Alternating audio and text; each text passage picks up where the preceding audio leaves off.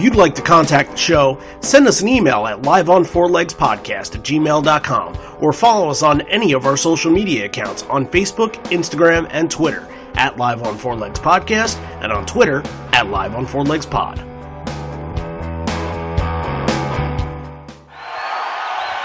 And away we go. You're listening to Live on Four Legs, the live Pearl Jam podcast experience, featuring Mr. Stone Gossard.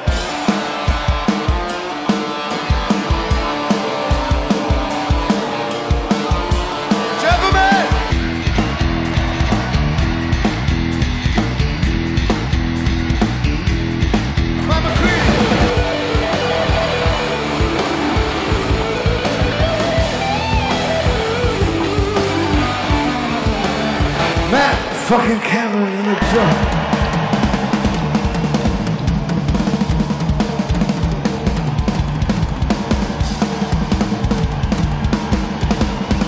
Mr. Boom Gaspar!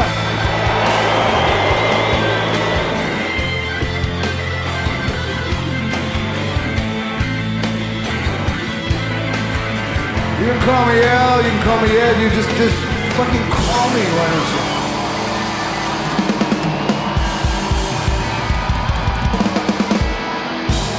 Hey everybody now, welcome to Live on Four Legs, a definitive live Pearl Jam podcast. And uh, we had an episode yesterday, we have a new one today. Welcome everybody. We are going to be sitting and talking with Ronen Givony, the author of Not For You, Pearl Jam in the Present Tense, a book that's coming out in two weeks on October 15th. You can pre order it on Amazon or anywhere that you can order your books. You can pre order it there. And uh, this is going to be a really interesting conversation. He has been through the absolute gauntlet with Pearl Jam and gone through everything that you can watch, that you can read, and really taken all of it in uh, to get all of his facts and information for the book. So uh, let's welcome us in. Randy Sobel over here, John Farrar over there. And uh, John, very excited about having this guest on. You know, I think we have a lot of good things to talk to him about. Yeah, this was great. I mean, I was familiar with him. Um, he had written the 33 and a third series on uh, Jawbreaker's 24 hour revenge therapy, which is also one of my favorite records. So I was, I was, I, was familiar with the name when we, when we started talking about this. And, and yeah, when I, but when I heard about the book, I was like, oh, like a Pearl Jam book. Like we already have the, the Pearl Jam 20 book. Like that's kind of a comprehensive thing. Like, and a lot of these, you know, you, you've, you guys remember these books from the 90s where it's like the inside story on Pearl Jam. Like, and they they kind of tended to lean more towards the tabloid side and more towards like the exploitative side of of journalism or or like writing. And I wasn't really into that. I never really got into those. So I was um, honestly, I mean, I was a little skeptical coming into this. I was like, uh, I don't know if I'm this I'm going to be into this, but you know, I gave it a chance. And once once I picked it up, I really couldn't put it down, man. It was it's a great read, and it it it it really you know it ties a lot in with what we do here because he based a lot of it on the live shows and their history. And yeah, I, I really I really recommend it for anyone who's who's a fan of, of Pearl Jam. It's a great read. Yeah, and I think you hit on something there. I think that people that have listened to the show, uh, that listen to it for getting the history of the band and learning new things, like this is the kind of book for that. This is, you know, if you want to get the timeline from 1990, from even before that, when they were Mother Love Bone, and then really dig into some of the unique things that happened to the band in the early 90s and things that happened to Ed and like the timeline of how all that wor- worked like this is this is really this is it. Like this is so perfect for all of that. It digs you deep into some of those shows that you might not have been paying attention to in the early 90s that really kind of even coincide with what's going on in the world at the time. So that from that from those perspectives, that makes it a really interesting read, and especially like just you know some of the things, even us, we we didn't know some of these things that have happened, and it was a learning experience for us. So uh, to present it to you guys, I, I I just request one thing: listen to it now, buy the book, and then after you're done reading, listen to this again because I think there are going to be things that will just there are going to be loose ends that are going to be tied up and just things that you might not have caught the first time around. And, you know, I, I, think we're, you know, since John and I had, had read this ahead of time, I think we had a lot of like knee deep into the book questions for him that we're going to get into here. So, uh, without further ado, let's let's get into our conversation with Ronen and stay tuned later in the episode for an announcement that we're going to have based off of the book that you may not want to miss. You know, I, I think when I sat down and was just trying to visualize the kind of scope and the arc of the story, I was like, you know, well, I, I, was a kid then, I remember just what was going on, and and so you know, I don't really, you know, I'm going to do the research, but you know, I know the broad strokes, the picture, and the truth is that, um, you know, as I learned, you know, they were, it's sort of inevitable, I think, just given what was going on in their world and the nature of the media and all that, but you know, they were always per- presented as, you know, like essentially coming off the rails. And and you know it was just a matter of time basically between would it be Pearl Jam or Nirvana that would implode. But if you actually go and listen to the 93 94 bootlegs it's remarkable just how tight they are and how professional and how few and far between are those sort of incidents which sort of make them that much more notable in, in my opinion. But you know if anything they you know they got a pretty bum rap, and that that's not something I think I knew, you know, until about a year of just really systematically listening to these things. And I think that that's just another service that you guys provide, which I, you know, to speak just for myself, I, I'm so grateful for because it's it's a different kind of listening, you know, than you know we kind of exist today, all in on you know playlists and on shuffle and algorithms and you got you know to to just sit and listen to a 3 hour bootleg from start to finish you know it's it's you know it just takes time and it takes labor and it takes love. And um, you know especially for the last i would say 10 years of the band's um, touring history you guys have just done a heroic service i think for all of us. I certainly you know did not listen to every bootleg from the 2013 tour or whatever when it happened. And and you know and it's just you know just to someone like me who has 500 bootlegs and still feels like you know you never know when you're going to put on a new one. Mm-hmm. It's it's just a it's just a real you know gift to have. Um, you know that was the one. Maybe it exists somewhere, but uh, I I I didn't see it.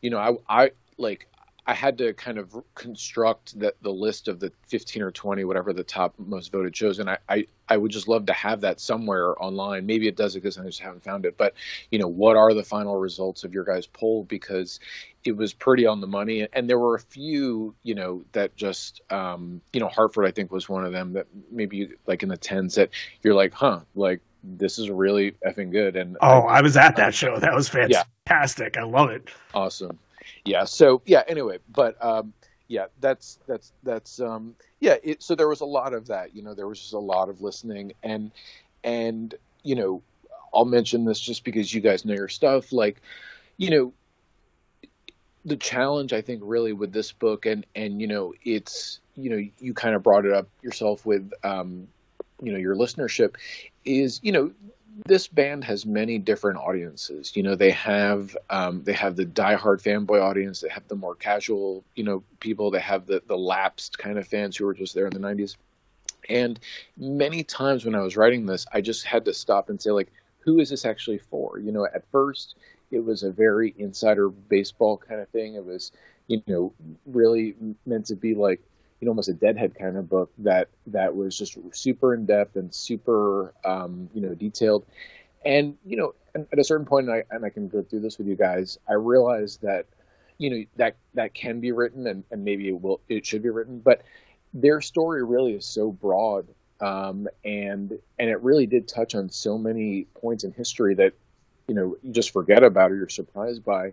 That I thought, um, you know, this this could be a book for people who have never heard anything by them. You know, like that. You sure. know, I, I don't think that that's the core audience, but I, I, I, I struggled at times with the question of like, you know, is everyone who has going to read this like have they heard binaural? Like, you know, probably, but you know like what is you know how do you explain that to someone who doesn't know the first thing about them and and that's really where um you know it just kind of changed so yeah yeah i mean you and i are kind of the same age we were both born in 78 so as i was reading this like a lot of it felt like auto, almost autobiographical for myself like i was going reading through this and like man i remember all these touchstones and we always talk about the moments that you think and like remembering reading all because I would dig into all these articles. I know you obviously did the research going back and looking at local papers and doing doing a lot of research going back. But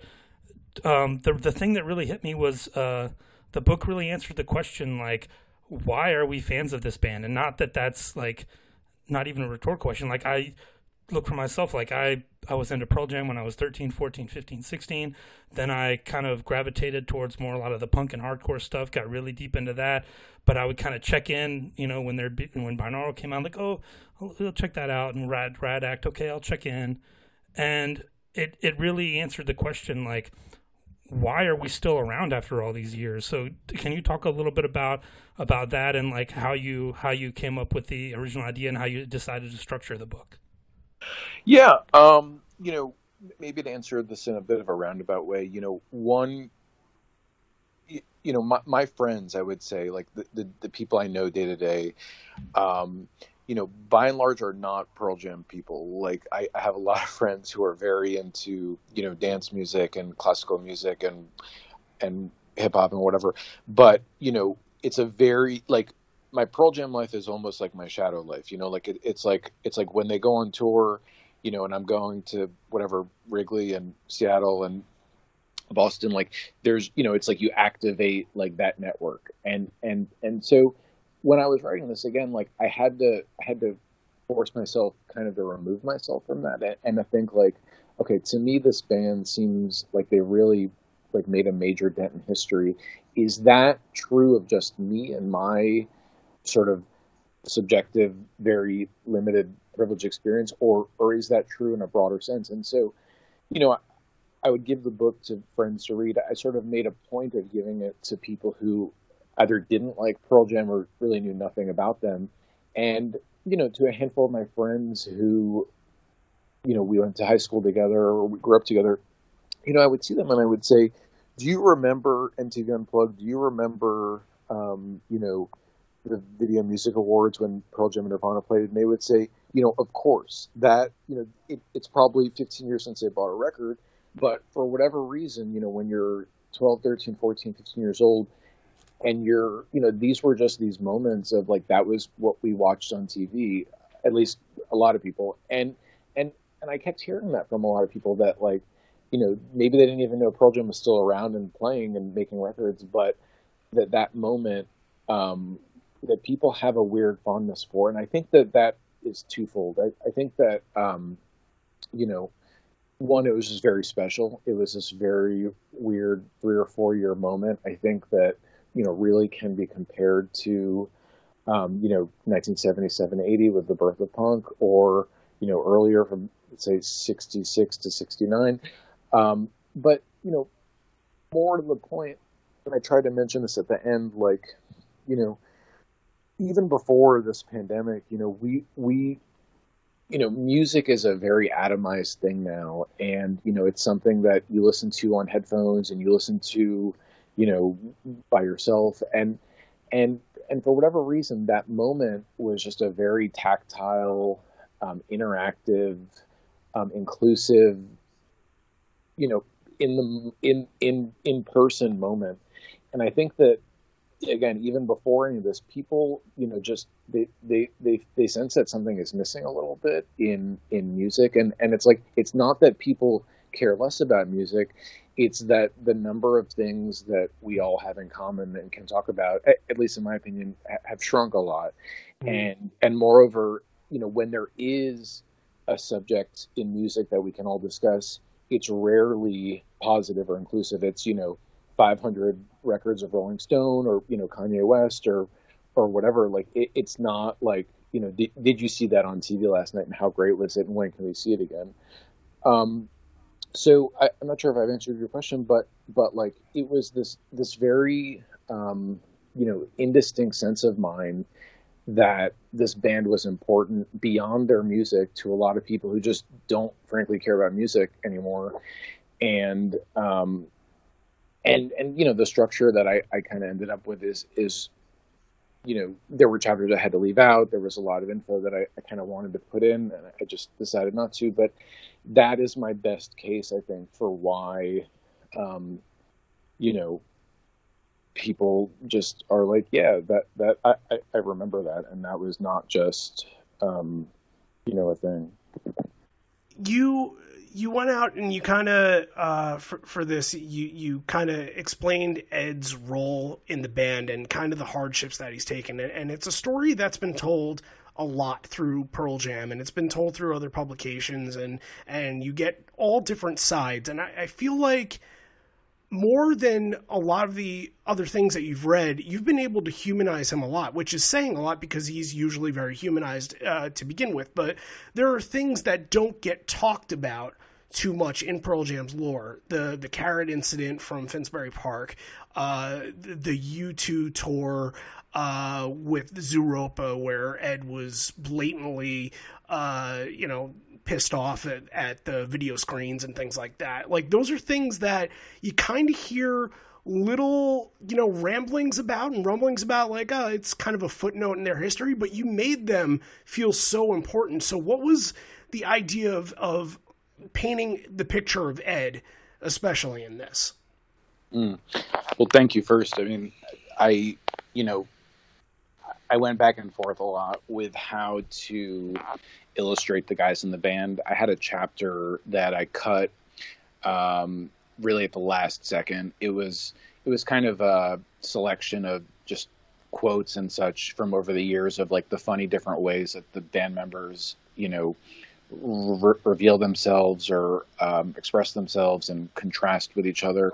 Um, you know, Ed, like, I had a whole chapter about like you know this question of fame and this question of persona um, and influence. And and you know I at the end I I'm very grateful to you for saying that uh, you know something was got right about it. But I you know I'm not sure that I did because it you know if you think about it it's just a reality that you know a handful of people in the world really know what it means. And you know with Ed, with Bono, with Thom Yorke, you know, with Zach De people like that, you know, you just wonder sometimes, you know, I, I work in concert production, so I, you know, I, this is just a stupid professional thing I wonder about, but like when you sing the last song and you have whatever, 15, 20, 25,000 people with the lights up singing every word with you, you know, just loving life, not wanting to go home.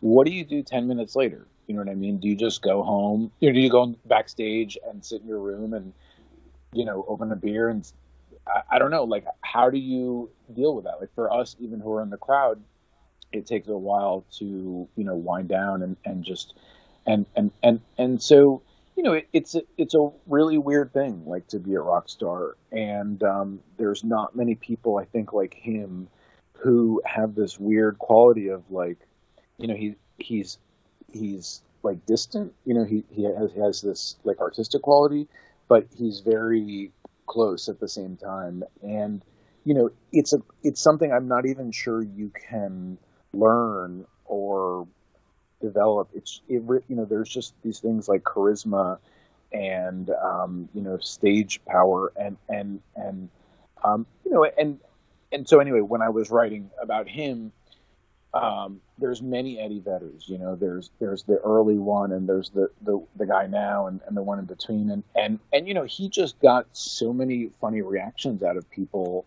Um, he, you know, there was you know at the very beginning, I have that quote from Zelig, the, the Woody Allen movie, where, where it says like, you know, he he touched people in a way perhaps that they would not want to be touched. You know, and and and I think there was a reason why. You know, there were people who were just like, "What is this guy's problem?" like for a while, but but you know, he he's just you know, and a lot of people ask me, um, you know, did you interview the band? Did you get to talk to them? For me, like, you know, that was never really on the table and it was almost like a can of worms you know because it was like if they said to me like you get an hour or two with Eddie Vedder you know i was like where do you start and and then like you know what do you choose to ask and not to ask. In a sense, it was not easier, but it was it was, you know, from a work standpoint. This book is about Pearl Jam, but it's really about Pearl Jam's impact on people and on the world and, and on their fans. And so, you know, you can write a book about people like John Lennon or Jimi Hendrix. You know, it, it's as much or Elvis. You know, like it's as much about what people took from that as the uh, performers themselves. And I think Ed is in that category. Um, you know, I had a whole chapter about like Pearl Jam showing up in literature. You know, there's like quite a few books and novels and short stories um, where you know whether it's Jonathan Franzen or Gary Shteyngart, somebody mentions Pearl Jam or Eddie Vedder just to kind of make a point about something, and I had to cut it just because I didn't have enough room. But you know, there, there's not that many bands you can you can do that for. Um, so he's um, you know he's just a bit of a cipher, and he, it's like a real rich subject. And um, I'm just fortunate that there were so many you know people you know who just had their take on him. Yeah, we just interviewed the the Black Circle guys from Brazil, and the the singer talked about he had a had a phone call with Ed, and he he said, "Hey, you know, let me just talk to you for a minute." And, like took him aside and like gave him some advice, and you you're just listening like that's that's him, like that's the guy. He's he's become that that elder statesman. He's grown into that Tom Petty, Springsteen, Pete Townshend role that he was always born to play. You know. Yeah. No, I mean it must be. Um intimidating too. Those guys are really awesome, Black Circle, and he does such a great job with his voice. I can't imagine like it's one thing to you know write about him, but another thing to, be like, okay, this is how you sing this. um, I'm curious from uh, this standpoint from the book. Um, so you talk a lot about just sort of the timeline and the period of what's going on uh, throughout the country and throughout the world. Uh, there are things like in 1994, and again going back to the, the stories that don't really get told in Pearl Jam's lore, the uh, the David J. Gunn. Uh, story. Uh, that's not something that I really knew before reading the book, and how they did a benefit in 1994. Like this is, you know, this is stuff that kind of can apply to what we're going through today. Um, and throughout the, the, duration of the book, you always tie something in to whether it's it's you know uh, uh, something going on war whether uh, with Iraq or whether it's uh, you know whatever the political platform is. You did a good job tying that in. So, what went into figuring out what to place where and figuring out how the band connected to what was going on in the world and in the country? Yeah. Um, first, thank you. That was definitely a, a, a uh, objective of mine, and you know, the question of how to balance the band story and context was one that um, you know, up till the end, I, I really tried to get right. Um, you know, this I can tell you very clearly. Like, you know, I, I, did a first draft, and it was basically like, you know, it was just here's 1990 and here's the present, and, and I went through it, and I, and you know, I tried to fill in like you know this election happened and this is 9/11 and but but you know it was it was about the band and then you know when I drilled down on one chapter in particular and I can tell you exactly which one it was it was self pollution radio January 95 you know I, I knew that this four hour broadcast was online. I knew that I had to listen to it you know at some point just to obviously do my homework and and refresh my memory. And you know usually when I'm listening to a bootleg I will, you know, be making lunch or, you know, fixing up my apartment a bit. And as I'm sure you guys know, you know, this this broadcast starts with like a five minute monologue introduction really by Ed. And I just remember, you know, when he starts talking this was right after the, you know, November 94 election and and and and he has a sentence where he talks about, you know, there's people in this country right now who are, you know, just overflowing with information um, and there's there's a lot of you know talk and and and there's a lot of people you know who who maybe feel like their opposition is not being heard.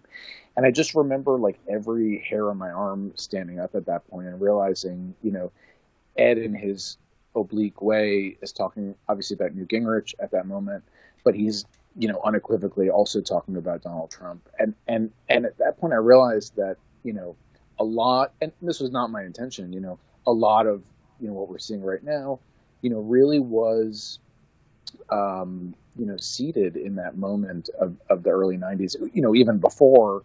Um, and, and you know, this is another thing that I had a lot more about that I just had to cut. I had a lot about Newt Gingrich. I had a lot about um, you know, there was Newt Gingrich came to power essentially. Um, you know, he ousted the Speaker of the House, um, this guy named Jim Wright, and and there's a there's a story involved with this. I'll I'll just tell you the brief version where Jim Wright had a I think it was his chief of staff. He he this guy um, had been in jail. He had he had basically brutalized raped a woman, you know, attacked her. I think like, like really just I, I, don't know if he raped her, but he he he he was arrested and and, and he had a he had a record.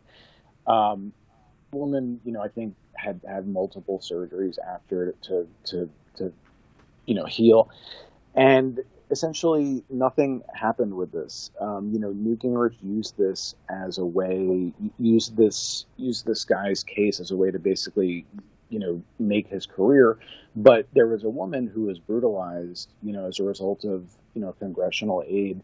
And and this was 1988 1989 and the whole question of like the woman's life was just not even mentioned at the time so you know a lot of these things about feminism about abortion about the, the radical right um, you know they had been going on for a long time in plain sight and I, I won't pretend that I knew it, you know, when I sat down to start writing, but that really revealed itself to me as I was doing this. Um, and so, you know, the point of this is not to write a book about American history. You know, I, I, I wouldn't pretend to do that. But I do think that this band was around at really um, decisive moments. And, um, you know, the David Gunn thing, you know, I'm a Floridian, so I remember that very clearly. Um, you know, Marilyn Manson wrote a song called "Get Your Gun," G U N N, you know, in '94, '95, and and I found that like when I ask people now about him, you know, either they knew it very vaguely or they didn't know it at all. And um, you know, I, I don't mean to single anybody out, but I remember like you know, one person said to me, "Surely this guy can't be the first person killed. He can't be the first abortion doctor killed. I'm sure this has been going on forever." this is what people don't understand. We're so, you know, everything's been so normalized now that we think that this all has been going on forever. It has not. You know, it all started at a certain point, and um, and I realized that you know Pearl Jam calling themselves the David J. Gunn Band for the Versus release show, you know, that's a trivia fact, but that's also deeply significant, I think, for you know where the country was at in 1993. You know, that happened just weeks after um, Bill Clinton was inaugurated. So it's not like um, you know it's a reaction that set in after a while. This was this was just like Obama. Um, so sorry to go off on a tangent, but you know this was just something that you know among the many things I learned, um, you know, has just been going on the entire time. Do you think that you know I'm not I don't think that the Pearl Jam fan base is as divided as some people think. Um, but you know, they do lean more towards the side of, of agreeing with the band. But there are some people, you know, just like everybody in the world that has their differences that want them to shut up and play rock and roll music that don't care about their political ties. Um, if that person picks up the book, what do you think they'll they'll get out of this? Do you think they'll understand this side, or do you think that they're just going to get annoyed and they're going to drop it? they'll probably get annoyed. I mean, a little like you know, I was going to ask you guys. I mean, you know, I have on whatever it is, page five or so, that photo of you know the Trump guys on election night in 2016. You know, I got a lot of questions from that, just from my my good friends. You know, people who are Pearl Jam people who said, "Are you sure you want this photo there? Are you sure you want to go there?" You know, and kind of just isolate this group. And you know, I, I, know I can see their point. Like it's, you know, you're sort of um, asking for it a little bit, but, but, but, you know, I, I think that that that contingent exists, um, and I think that if you know, I think it's it's reasonable to talk about it, you know, and I think that that's what makes this band interesting. You know, I don't think there's a lot of MAGA, MAGA guys at Radiohead. Um, I could be wrong about that, you know, but um, you know, that's what's really cool about this band is that you know, rock and roll was supposed to be like this open circle of of you know different people talking to each other and and and and you know that's one thing that they accomplished. I you know i don't want to say that um like conservative person is not going to uh like those parts but you know i'll tell you i i brought a copy of the book to my family's house for Rosh Hashanah the other night my you know my in-laws looked at the second page and said, "You're, you know, you're left of Bernie Sanders," and threw it away. Like, uh, so, you know, it's uh, we'll see. it reminds me of that uh, storyteller's question when the guy comes up and says, "Oh, you know, how do you feel about a lot of your fans having different opinions?" And he just says, "Fuck them." Yeah, I mean, Ed. Yeah, you know, Ed. I think is a bit more of a absolutist, maybe a little than me. I mean, mm-hmm. I, I'm you know, I don't know. I, I'm. I, I, I would like to think that um, you know, there's there's a place to have conversation among all this. You know, like Ed likes to say that you know, you know, Johnny Ramone was one of his best friends. I I don't know. I, I don't see a whole lot of that, and and I would like to think you guys are right that the the fans are less divided, but I don't know. It seems pretty. It seems pretty dark out there right now yeah, and and I think that maybe that's that's me that tries to avoid sort of the dark side of all this, and the people that I gravitate towards, I know are going to gravitate towards the same idealisms that I do.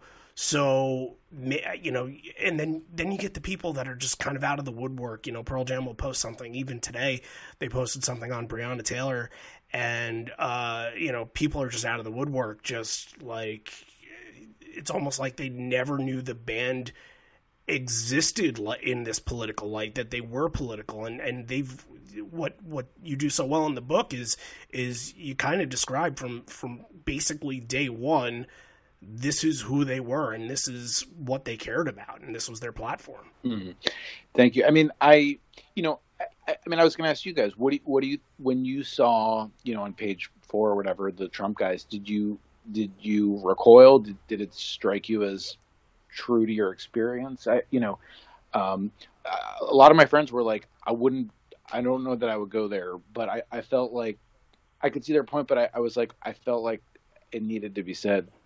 I don't think it was a shock. I think for me, it was more like, okay, so we're we we are going to get some some you know, quote unquote present tense in the as it says in the title. We're going to get some context of of what's going on nowadays in this book. So yeah, I, did, didn't, you know, it, it, didn't didn't make me put the book down or you know, and I'm I'm with you. I'm you know I'm left I'm left to center of, of Bernie Sanders as well. You know, it's not something that that I'm going to shy away from. You know, so I agree with you. So it's not you know that that, that I'm maybe not the not the right person to ask, but for me, yeah, I think it, it more just kind of like, oh, this isn't going to be this isn't going to be about escapism and all about like a tabloid thing from the 90s that that you sometimes get in some of these Pearl Jam books, you know, that have been written. But I think it, it yeah, it, it kind of grounded a little bit, and I was like, okay, you know, we're we're gonna we're gonna get some some frame of reference here.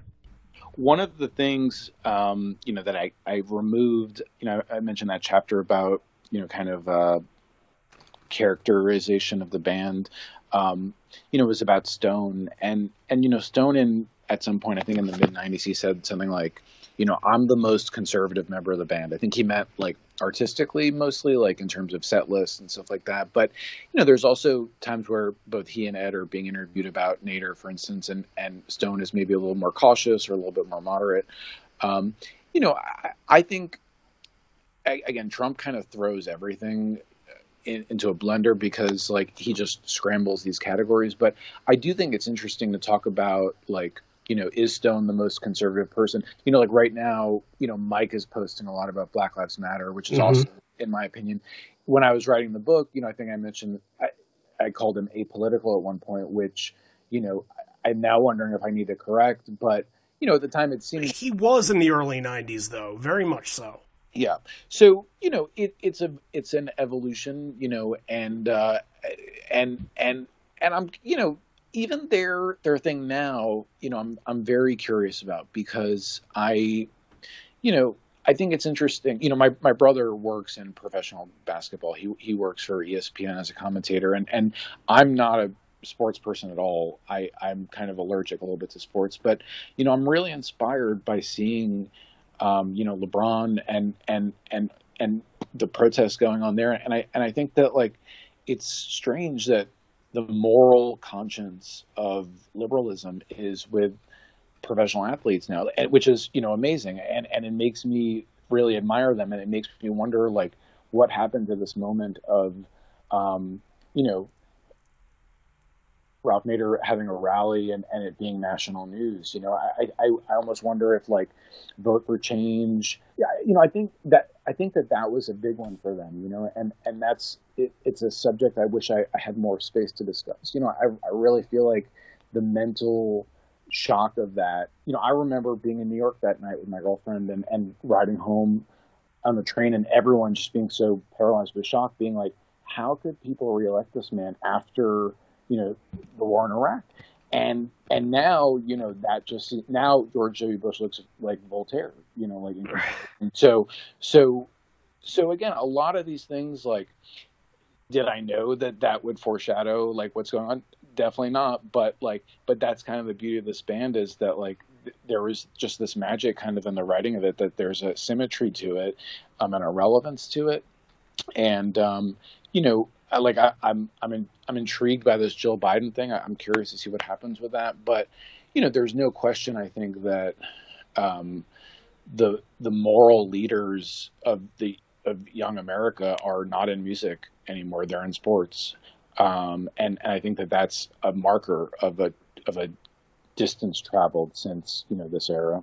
That's really interesting because you know, I mean, you're right. I think it was since Colin Kaepernick really athletes would stray away from that. You know, it, was kind of this idea of it was pro America, pro military for the most part. I think the NBA and NFL getting something like that right, I think, does speak to a generation that is more aware of what's going on. And, and even when Bush was in the reign of terror in 2003, 2004, I still think that people weren't as aware of the situation. And that's maybe where, and I, I always just, uh, I'm thinking to myself, I, the, the, the Fat Records albums that came out, the Rock Against Bush albums that came out that year in 04, I'm like, why don't we have this right now? It's because we don't have to tell people. It's, it's apparent. It's very apparent in front of our eyes. Well, I think it's it's part of just the currency of music. You know, I just think that like the value, you know, the value of the dollar is what it is today versus 2004 and the value of you know 45 minutes of music is just you know it's almost nothing you know like mm-hmm. and so um you know it it's um and that's partly the fault of you know the music industry but but you know it's maybe partly the fault of um musicians too. I don't know. Like uh, you know, it's um, there's certainly no lack of subject matter, and and you know, I just think these things are are you know going to come out in different ways. But you know, it, it's hard to forget that you know I don't know this stuff going on in the in the, in the mid '60s. Like that response was pretty instantaneous. You know, the response of punk rock was pretty instantaneous, mm-hmm. and um, I don't know. You know, my good friend um, who designed the cover of the book, they always tell me like this this stuff is going on. You know, you're just too old for it. You don't know where it's happening, and, and they're probably right. You know, like uh, like like I'm sure there is like a pretty amazing 20 year old punk band that that is saying what we're wanting them to, and we're just not aware of it. I, I don't know, but you're right. I, I think like you know Colin Kaepernick, what what he is now, you know, that used to be Kurt Cobain, Eddie Vedder, and Michael Stipe. Um, Absolutely. So, um, but yeah, it's um, it's a big thing. while we're while we're talking about politics, I wanted to ask you about um, a specific thing in the book, if I could. Near the end, you reference a quote from the movie Hype, which I was very happy to see because I love this quote where Ed talks about, you know, if if these people get to this point, and I'm, I'm paraphrasing, obviously, uh, and nothing happens, that would be the tragedy. Uh, was that something that you had in mind for kind of that spot in the book the whole time. Can you talk about that quote a little bit and what it means for the for the whole uh, book? Because that that to me just kind of ties a lot of things together. Yeah, um, definitely, and that's a really good observation. I, you know, that actually I, I think I had from day one was I I, I knew mm. that you know he said that I and I knew I needed to end up somewhere around you know did they make any difference? Um, yeah, it, you know, in the movie, um, you know, it's it's kind of an abbreviated monologue where Ed, um, you know, is saying, um, you know are the musicians in this scene are they sticking up for the underdog? Or you know are they sticking up for the person who has always been picked on? Or are they standing up for you know the winners? Um, you know that's a real complicated question um, you know a lot of people i think you know look at pearl jam today and maybe would answer that a little bit differently um, you know or maybe a little bit disappointed in, in some of their decisions or or you know lack of different decisions. Um, you know, I personally feel that um, the the point was phrased kind of, you know, maybe a little upside down. You know, where he said, um, you know, were the bands working on behalf of you know this this sector of society? I think what that moment in music really did, you know, it was it was empowering, you know, like, and, and it was, you know, it was, it, I think that most music, um, videos or Spotify or whatever, it's intended, you know, you look at Beyonce on stage or you look at, uh, I don't know, uh, Drake and, you know, a whole bunch of dancers on stage, Usher, it's meant to be like this dazzling professional thing that, you know, is virtuosic and is accomplished and, and, and and yet it's not something that you yourself could do. Um, whereas this moment, I, I, mean, I don't know if I'm just inflating my own memories or of it or just being a teenager, but um, you know, Eddie Vedder, Trent Reznor, Michael Stipe, Zach Dillard, they were rock stars, but you know, people thought of them differently, I think, than they think of Julian Casablancas or Jack White or, or whomever. You know, there was just there was just this weird um, personal aspect to it, um, and and an aspect that said like, you know, we are the ones on stage, but you know this could just as easily be you, um, and I, I don't know it. That to me, I think was the decisive change. It was to know that like music is not something that you just process passively on a couch and then put in a glass case and consider separate from your world. Music is, you know, every day, and it's your friends, and it's your community, and it's, um, I don't know, a way of making the world better. And and I'll resist the temptation to compare that tendency with now. But but I, I, I do think that that utopian idealistic impulse was real then, you know, and and um, and it's not it wasn't just Pearl Jam, you know, it was it was you know if you look back at just you know whether it was Sonic Youth or U2 or you know there was just this this weird kind of sense of possibility and optimism then. And um, and that I think definitely stamped something on people and and you can't really quantify that in terms of a political change per se or a piece of legislation but um, I do think that people's lives were impacted by it and and you know I didn't harp on it because Ed was saying that, you know, in I think 95, 96, like as a just much younger person. But I'd be very curious to hear him, you know, answer that now. I, I, I don't think there's any question that that band changed things. Um, but if you look at, you know, Seattle today, you look at the number of homeless people there, you look at the disparities in wealth there, you look at just the, the, the, the existence of culture like there and in every other city it is a fair question, you know, like um, how much has changed and, and if it was for the better. Um, but yeah, that that that um, statement of his, I think, is very important and shows that they were thinking about it, you know, pretty early. If I'm not mistaken, that quote was sort of indirectly following something about Kurt Cobain. Am I, am I right about that? I think you're right. Um, it's been a second since I've seen it, you know, um, but yeah, it's. Um, I mean, that whole movie, you know, was just with like the Muzak, you know, selection. It was just so well done, and and yeah, it, it sounds right that it was like kind of in summation, like after that happening.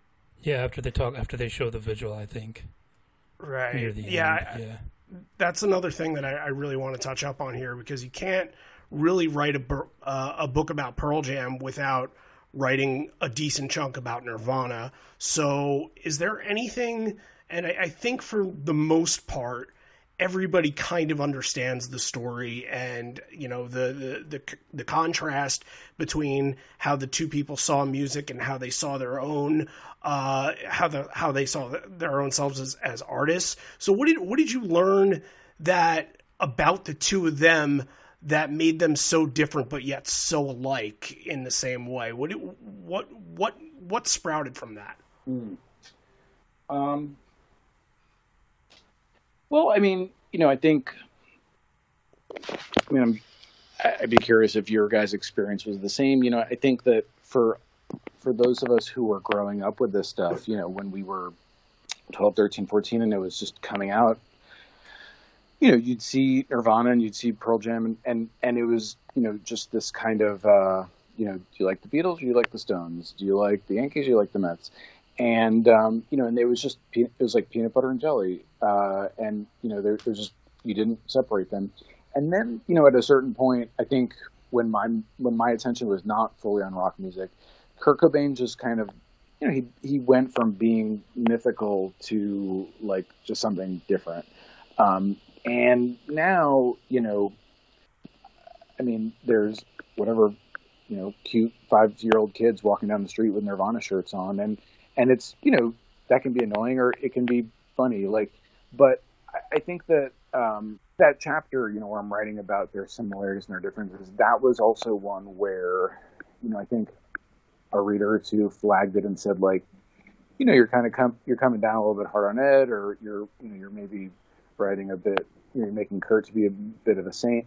I i don't know you know like i I- that that moment you know is is um there's like personal feelings and, and just the facts and all that. But um, I don't think you can really separate the two. And, and I and I think that this is not a criticism, but I think if you watch Pearl Jam 20 or you you know you read their quotes about you know more recently, you, you, you could be forgiven for thinking that they were you know chummy those bands and, and they weren't you know like and and and and um, you know Kurt Cobain said at a certain point you know he was like you know, he was like, the Sex Pistols, you know, used to talk shit about everyone. You know, he was like, that was part of the fun of the English music press, was just how nasty and bitter everyone was to each other. And why can't, you know, we just talk shit about each other once in a while? Um, you know, that's not an instinct I, I could see Ed ever feeling, you know, but, but, um, you know, for a while they were the alpha and omega of this music. And, and I think between them, they formed this weird synthesis where like, um, you know, Ed was definitely, I think, a little bit less fully formed as an artist before encountering that band, and I think that Kurt Cobain, along with Ian MacKaye and, and a few other people, like really, you know, that's the reason why Versus is what it is and Vitalogy is what it is versus Ten, um, is because he was really inspired by his peers, um, and you know, it's it's I don't know if I'd say it's common or not in music, but you know, you'd have to go back to like, you know, Brian Wilson and Paul McCartney trying to one up each other, you know, with like Pet Sounds and um, uh, Rubber Soul. You know, it was just this this kind of give and take, and it was really exciting for a while. That you know, it was like it was like who's going to make the most amazing record? It was like it was in utero, and then it was Versus, and then it was Superunknown, and um, and and you know, I, I don't think that those bands in isolation would have um, done as much. I think that like Nirvana's Unplugged was definitely like a, a response in some ways to you know the minimal stripped down version that Pearl Jam did, and um, you know, it's a shame all the way all that ended, but as I realized more than once writing this, you know, every interesting moment in music, you know, they, they say like, you know, it's like uh, a term in high school. It's like four years, you know, like every four years it turns over and it's something different. And, um, you know, it's not supposed to be around forever. Um, and, uh, yeah, so I think that it's, you know, it's fun to write about these two bands. I have a lot more I'd like to say about Kurt Cobain that, you know, just didn't fit in there. I, I, I was even concerned about including the Courtney Love stuff, but I, you know, I just wonder how much of that is even known anymore. You know, like for a while, Yeah. it was like everyone, you know, could even you could hear, you know, that recording in your head of her just being so emotional and reading it. Now I, I, I, I wonder, like, you know, Kurt Cobain is, you know, he's like a big influence on, you know, lots of young rappers, whatever. But that speech, like, it seemed important to me because I, I don't know, it. uh It was an end of innocence sort of thing. That was a big day, I think. You know, I have to bring this up, uh, and not to dodge like more important subject matters, uh, but uh, there's one band that you pick on a little bit in here, and and right, rightfully so, rightfully so, because look, I spent a lot of my life being a massive Chili Peppers fan until I became what 25 years old, and they put out a record, and I listened to it, and I'm like wait a minute, this sounds exactly like the last one where he's bebop, boop, skip it bop, bop, and doing all that stuff. Like I'm, I've grown now. I, I like they need to grow grow as musicians with me growing as a person, or or else I'm out. But you you you called them out a bunch of times, and you kind of very early on said that Ed was kind of an Anthony Kiedis wannabe uh, for you know because they had been they had grown close and and uh, Ed was doing some roadie stuff on uh, uh, for some Red Hot Chili Pepper shows in San Diego. Uh, but um, I, I'm just curious to why you know I, I think it's it's pretty obvious why you know somebody would have this just distaste for for them, but. uh uh, you've involved it a couple times, so I'm I'm just curious as to uh, your the idea of involving just them being sort of the outcast in this whole situation. Uh, you know, while Pearl Jam and Nirvana have been kind of seen as, I guess, elder statesmen of the music industry. Well, I mean, I would say first, you know, I was just trying to be funny. uh, but it's, you know, there's a lot of places where, um, you know, and this is something I'm so grateful for. I would give it to my friends and they would, you know, triple underline something and say like, what do you mean by this? And I'm like, it's just a joke. You know, I'm just playing around. I, um, you know, the chili peppers, I mean, I worried a lot about this. I, you know, I, I worried if I was just kind of beating the horse a little bit and, um, you know, like it's, um, you know, music critics, like, I don't know, they sometimes like, they uh, not that I'm a professional music critic, but sometimes you, you sense that like they only really get excited when they're like tearing somebody down, and I, I don't think that that's that interesting. You know, like I, I think that it's it's it's it's a lot harder to find, you know, just something decent to say about somebody, and and so I, I'm intrigued by how like, you know, the Chili Peppers were like. I don't want to say Jam's favorite band, but definitely like pretty up there, like between Stone and Jeff and Ed. And you know, I, I don't know if I left this in there. I think not, but you know, it's it's worth remembering that in 1990, you know, or even 92, the Chili Peppers were a different thing, you know, than they were now or later. Like, you know, in 1990, they were conceivably, you know, adjacent to Fishbone and, um, I don't know, like even Rage Against the Machine, you know, that kind of just instrumental funk kind of sound. And then they, you know, they became massive. I I just don't really like them that much, and I and I like I, I didn't I didn't feel the need to you know go on a jihad about it, but like, but I I don't think that that's all that well known about them. And um, you know, one of the more um, punishing acts of research for this was reading Anthony Kiedis' biography, which I, you know, and, and you know, there's, I think, and he actually says, I, he actually says himself, uh, Eddie Vedder was in a Red Hot Chili Peppers cover band, like, uh, you know, so, so um, you know, the bad radio thing was a lot longer at one point. Like my friend was like, dude, we get it. Like you don't like this band. So again, a lot of these places, like I'm just trying to, um, you know, to, to dip in to make it so that people know that all this stuff is, you know, online, that they can watch it for themselves, they can make up their own minds about it. Um, you know, those videos are really something. I think of of bad radio. Like, uh, I, you know, it's, um, you know, people change, like people evolve, and and like and, but but wow, like I mean, the that. Um, that doesn't feel like Eddie Vedder at all. It feels like a completely different human on stage. Yet it has some of his qualities where you can see, okay, he does something like that. I think you even brought up uh, how, like back then, he was trying to like you know do the whole pump up the crowd. Come on, everybody, everybody in the back, get up, everybody do like that's not you know he'll talk to the people in the back now and he'll make sure they're okay, but he doesn't do the rah rah stuff anymore. Right. Which I found interesting that, you know, that was his character back then. Yeah, I mean, all those guys, you know, Ed, uh, obviously Jeff and Stone, you know, this is something I think gets forgotten is like, you know, what happened with 10 was miraculous you know like that they sat down and a week later had 10 songs and and you know and it was a classic. But you know all those guys had years and years of slogging it out and getting nowhere and you know pulling coffee and working overnight. And i just tried to represent that you know that um, you know what seems like an overnight success is at least a half decade if not a full decade of just life in the trenches well, speaking of, of editorializing as well, there's a lot of little parenthetical asides, and I won't I won't spoil the the songs that you call out, but you definitely it it's definitely made there's clear which which Pearl Jam songs you're a fan of and which ones you're not. Um, talk about that, and, and why did you decide to, to leave those in uh, in in the final cut? Your little your little you know the, the, little points about you know maybe oh you know this certain song's great and you know it, it's it's clear by the end which ones you're a fan of. Give it a fly.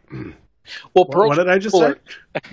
Pearl Jam people. What one thing I love about them is that they're so goddamn opinionated, and and that and that's something I think I learned or really was reinforced listening to your guys' podcast was, you know, the lists and and the top tens and and you know it's just a band that like no one no one is right on. You know, like my 10 songs and your 10 songs, I could have zero overlap and we could still have, you know, a, a terrific time, you know, at 10 different shows together.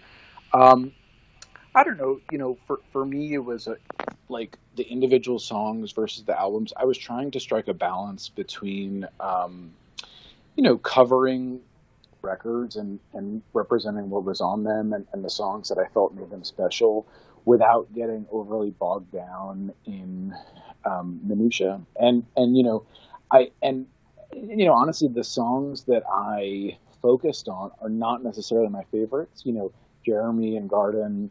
Um, you know, like I, I wanted to write about them obviously for historical reasons, but my you know my favorite Pearl Jam, honestly, like I think maybe every Jam feels this way, but fan feels this way, but like I think it would alarm a lot of people. Like I, I just like the weird stuff. You know what I mean? Like and and and and the weirder, kind of the better. And and um, I, I don't know. Like um, every you know, some people are for some people they're a classic rock band. For some people they're art rocks. For some people they're um, I don't know, just a good time and, and high school memories. Like I I personally like um, what I go back to are the noisier, more dissonant, unusual arrangements, and and um, and I don't know. There's like, but then on the other hand, like a perfectly straight ahead song like "Hail Hail," I could I could or release I could listen to it every day, you know, like for a year without getting tired.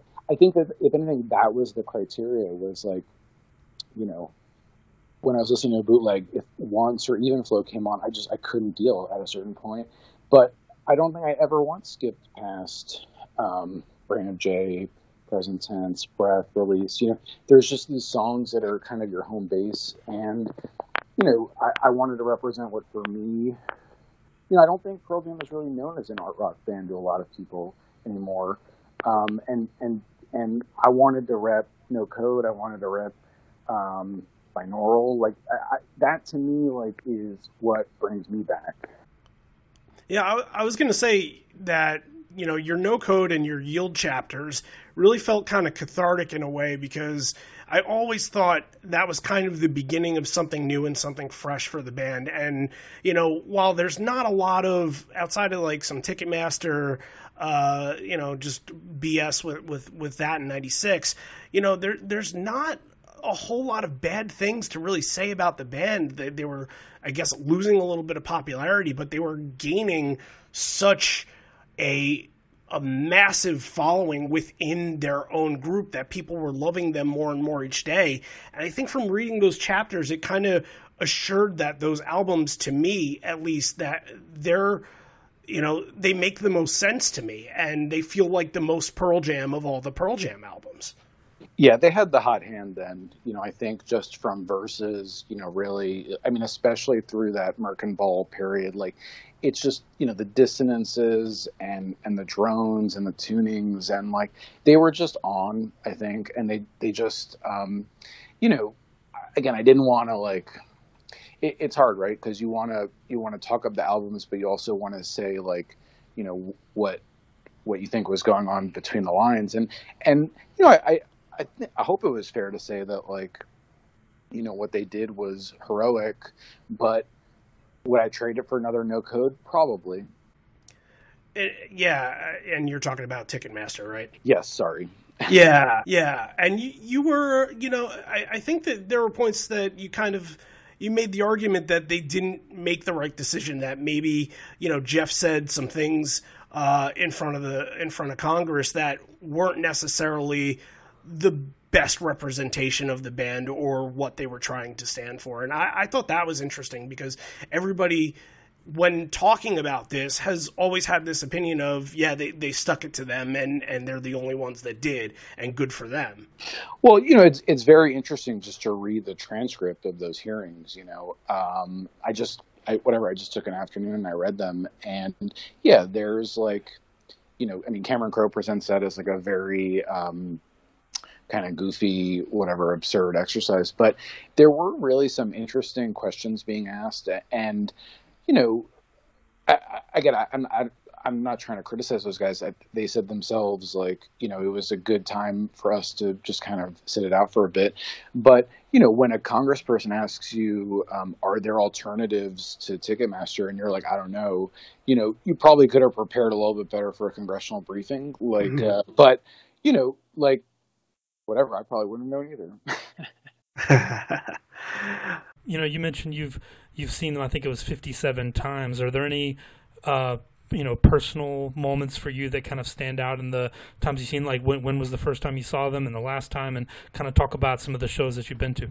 So speaking of Connecticut, my first show was '98 in Hartford. Uh, Very nice. The night after MSG, uh, we got Breath that night, which I, I didn't know, you know, obviously why it was special, but that was cool. And and that, you know, um, I didn't remember. My my friend reminded me that we were like, I don't know, kind of toward the back of the floor, and, and the audience like rushed the stage at Ed's like invitation, and security was kind of not cool. That was my first one um, I had I had a ticket to one earlier that I won't go into that just uh, a ride did not transpire and oh. it, uh, it was it was a heartbreaker. But yeah, um, one you know one show that also sticks out to me. Um, 2003 in I think it was Philly, not Camden, that they played two nights they they opened one show I want to say of the girl I think it was in Philly and that to me you know my friend and I we were at that show we always go back to that one. We're like do you remember it was three in Philly? Like uh, I can find the date but that was just like uh, you know you always have one where you're like why was that one so goddamn magical? But um, you know that was the other one. And then more recently um, you know Krakow I was lucky to be at um, that was one where you know um, the PA was quite bad. You know, I, I, was there with a friend, and, and he's not a music guy at all, but he was like, you know, what's going on with the mix in here? It was it was very muffled and kind of bassy. And then you, but it was, you know, it was such a great vibe and such a great audience that it just transcended all of that. Um, and so, um, yeah, I mean, it's um, you know I'm probably going to end up giving ten different answers to that question, but uh, you know more. Re- That's, that's the beauty of it. Definitely. And then and then you know the show I ended with, I would say the Lisbon Ed Solo one, which I'm dying to get a recording of. I, I I can't seem to find it. That one was just like I don't know what that was, but like that may have been the best one of all. Like uh, very surprisingly.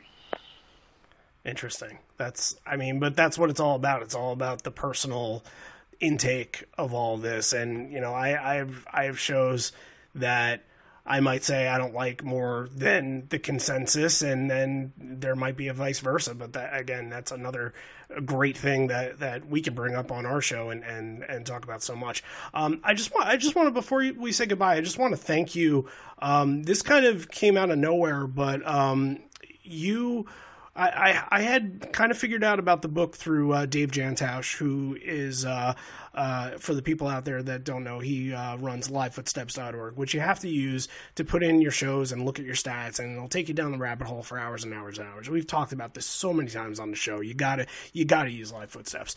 Um, and he and he told me about it, and he told me that he'd been back and forth with you about some stuff, and then uh, when when reaching out to you uh, about coming on to the show, you told me that that you told me that you mentioned us in your book, and that to me, like I, I, I'm I'm still stunned by it because this is only this is only a two year process here. I didn't think that anybody would be thinking about mentioning us somewhere in that hive of praise like i and i just want to thank you for that because it's it's it's not every day that something that you so passionately uh, take so much of your time for is is kind of mentioned and, and promoted right in the book for you. So just thank you for that. And and I hope that you were able to to use as much as you could from our show as as research for this. Definitely. No. I mean, if anything, I had you know three chapters on different shows in the last decade, and uh, at a certain point, the editor is just like, "Dude, it's over. Turn it in." if if you're an early fan, if you're a fan of the early stuff, if you're a fan of the early '90s stuff, like this is this is heavily front loaded with uh, obviously '90s stuff. Once you get past 2003 or so, you know, th- th- they've grown and they've matured, and and there's you know uh, there's a lot a little bit less to you know there are great shows. There are obviously amazing shows but they're a little less comparisons. They're they're pretty much built in of, of who they are. And you know uh, but again like it's a great read for anybody that's that's picked it up pre-ordered it. Uh, hopefully it'll get to you soon. But again Ronen thank you for joining us And uh, and, b- and before we let you go again, I'll, I'll I'll second everything Randy said. Thank you so much. Um, where can people find you on uh, social media, and what do you have uh, coming up uh, down the road? Thank you, guys. Um, the the book has a uh, Twitter account. It's at PJ Not For You, N O T F O R U, and um, uh, what's next? I'm working on a new book. I'm trying to make good use of quarantine um, and uh, not go crazy. Um, and uh, yeah, we'll see. You know, I'm. Uh, I have my fingers crossed for next year. I still have some tickets bought for shows in Europe, and I'm hoping to be able to revise the last chapter with um, some detailed feedback on the new songs. Yeah, we'd love to have you back at some point. Absolutely. Yeah. I mean, uh, hopefully we're all able to get out there and, and at least fly out there at the very least. Uh, but you know, time will, time will tell when that happens. So, uh, hopefully we get to see you out there though. For sure. Let's uh, let's let's try to meet up. Absolutely. I would love to meet any readers who um, who had some thoughts. Um, thank you so much for your time. Really appreciate it. All right. Thank you once again, Ronen. Fantastic talking to him. And man, like, that's exactly the kind of thing I wanted out of a Pearl Jam book. I, I didn't know that I wanted all that, but you know, to to get the truthful side of all these stories that didn't feel like it was exploitated, like you said in the beginning, that didn't feel that felt honest and felt true to what the band's diehard fans would want. I feel like this really had all of that. Absolutely, and I, you know, and we've been we've been lucky to have so many guests over the past year that are you could really tell that they were really passionate about the the band and the music, and they were were definitely more than just like had a casual interest, and you can tell that he he's been in it from the beginning. The the way the way the story is structured in the book, it's it's almost like it's you know it's just as much a biography of of him as it is of them, and yeah, I really really enjoyed reading it. I you know I can't wait to get get my hands on a hard copy and uh, and read it again. Yeah, and uh, if you guys haven't gotten uh, your copy yet, uh, it, it's because it's coming out on October 15th. Pre order it or, over on Amazon, or we'll give you the opportunity to get one right now. So, there are going to be two opportunities to win a copy of his new book. One, if you are a patron, if you are subscribed to our Patreon, you are uh, we'll put out a post and just make sure you respond to that post saying that you're interested in uh, in qualifying for our giveaway, and uh, that's one way. If you'd like to join our Patreon, patreon.com slash live on four legs, it contributes back to the show and we give you free episodes and, uh, you know, bootlegs, uh, from shows that we're going to cover in the future and lots of great stuff that, that's going on over there that helps out us for putting on the show.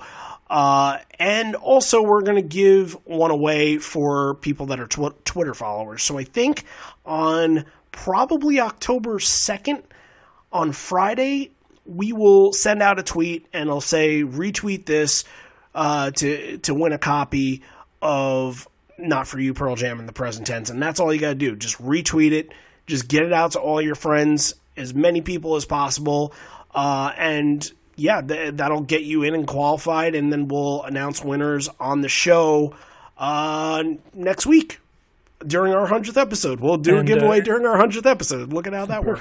And uh, and what's our Twitter handle for people that might not know? At Live on Four Legs Pod. Excellent. two ways that you can get a book. If you're a patron, then all you got to do is just comment on our post when we post it, and you'll qualify to, for the giveaway, or just retweet whenever we tweet it out on, on Twitter and keep an eye out on that. So, all right. Uh, once again, was an amazing conversation. I think everything that was going on through both of our brains when reading this book was answered during this, and uh, I just suggest you know, because we had read it, there were so many inside and you know and gritty little things to to pick at it.